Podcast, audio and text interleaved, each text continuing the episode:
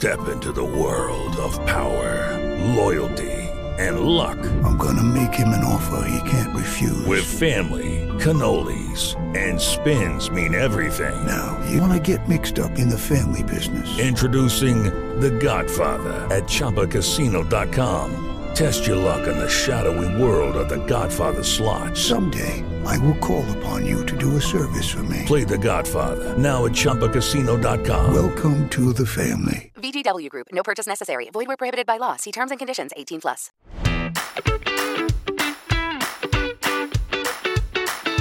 Buongiorno e benvenuti a tutti su Rassegnata Stampa, il podcast che ogni mattina alle 9 vi porta le notizie della giornata, senza filtri, qui facciamo incavolare tutti. Oggi è martedì 1 febbraio e dobbiamo parlare del nuovo esame di maturità che si terrà a giugno e che sta scatenando mille polemiche. E poi faremo un aggiornamento sullo scontro Russia-Ucraina, che è arrivato a sfiorare le coste della Sicilia. Bando alle ciance, ciancio alle bande, io sono Max, incominciamo subito. Oh, ieri il governo è tornato al lavoro dopo il trattamento sanitario obbligatorio che la politica ha imposto a Draghi nei giorni dell'elezione del Presidente della Repubblica. Ed il primo Consiglio dei Ministri, tanto celebrato come il grande ritorno al lavoro del governo, tanto che erano tutti stupiti si facesse di lunedì. Ma che decisione ha preso questo Consiglio dei Ministri? Nessuna, o meglio, ha deciso di rimandare e quindi prorogare l'obbligo di mascherina all'aperto per altri 10 giorni. Stessa fine mesta per la decisione sulla riapertura delle discoteche, che appunto per altri 10 giorni rimarranno chiuse. Altra tematica che andava affrontata era la semplificazione delle regole della didattica a distanza e indovinate un po', hanno rimandato questa decisione a domani. Peraltro da oggi parte l'obbligo vaccinale per gli over 50, parliamo di 1.7 milioni di persone che mancano all'appello. L'obbligo è servito a portarci a casa solo 300.000 prime dosi in più, un epic fail senza precedenti. Ieri Sileri, sottosegretario al Ministero della Salute, a Repubblica ha detto forse un giorno avremo un vaccino per tutte le varianti, lo chiamano pan vaccino. Bello, stupendo, la mattina latte, pan di stelle e pan vaccino. E forse dobbiamo darlo pure ad Amadeus, che oggi inizia a condurre Sanremo senza piano B. L'ha detto proprio lui, se prendo il covid non ci sono altri conduttori. Ma caro Amadeus, ti sbagli, c'è Sergio Mattarella pure per te.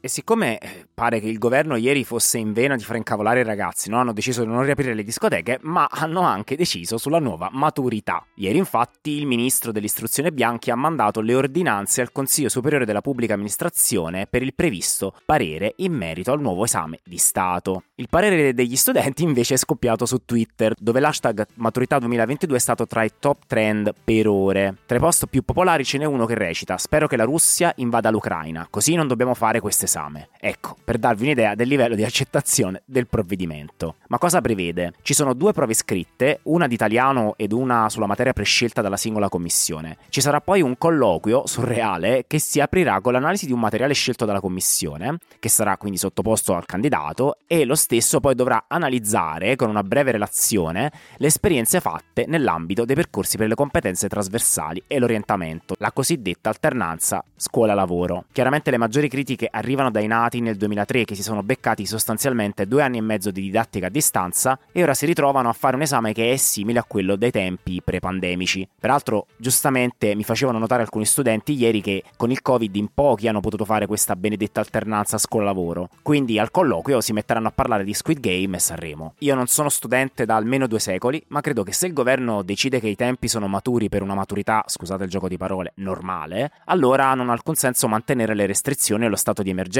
Serve un poco di coerenza. Facciamo un po' di analisi logica. Comunque, se queste sono le decisioni che ha preso il governo, meglio che torni in silenzio come è stato questi giorni.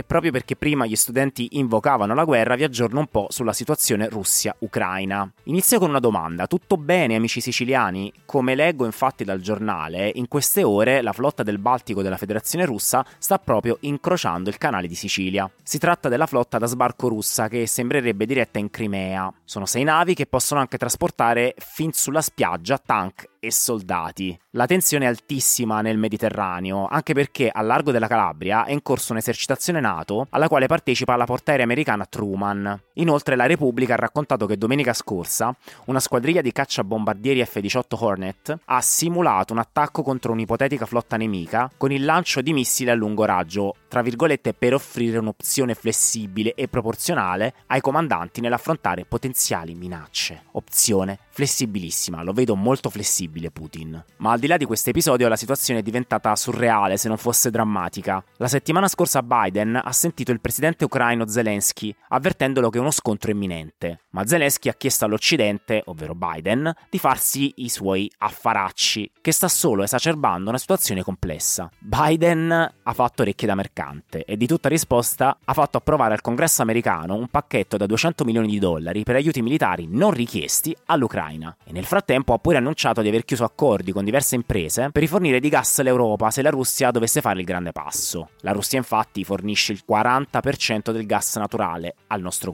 continente. Peraltro ieri al Consiglio di sicurezza dell'ONU i rappresentanti di Russia e Stati Uniti se le sono date di santa ragione. Biden ha detto che se la Russia non accetta una de-escalation delle tensioni ne pagherà le conseguenze e la Russia ha detto che gli americani stanno creando isteria per giustificare l'estensione della NATO ad est. Qui sembra veramente la barzelletta del cieco che dice al sordo, eccetera, eccetera. E tra i tanti litiganti, chi ci gode? Guarda un po' gli azionisti delle grandi multinazionali che si occupano di armamenti e tecnologia militare. Vi faccio solo un esempio. Il titolo della Lockheed Martin, che è una delle più grandi aziende nel settore, è cresciuto di quasi il 10% dall'inizio dell'anno, mentre il resto del mercato è crollato del 7%.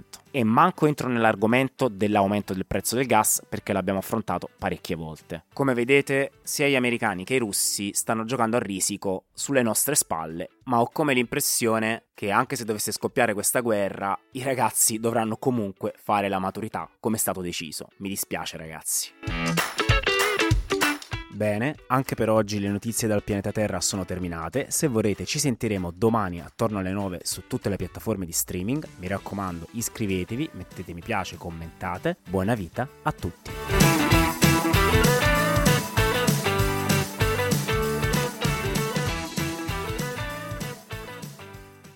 With the Lucky Land slots, you can get lucky just about anywhere. This is your captain speaking. Uh, we've got clear runway and the weather's fine, but we're just going to circle up here a while and uh, get lucky. No, no, nothing like that. It's just these cash prizes add up quick. So I suggest you sit back, keep your tray table upright, and start getting lucky. Play for free at LuckyLandSlots.com. Are you feeling lucky? No purchase necessary. Void where prohibited by law. 18 plus terms and conditions apply. See website for details.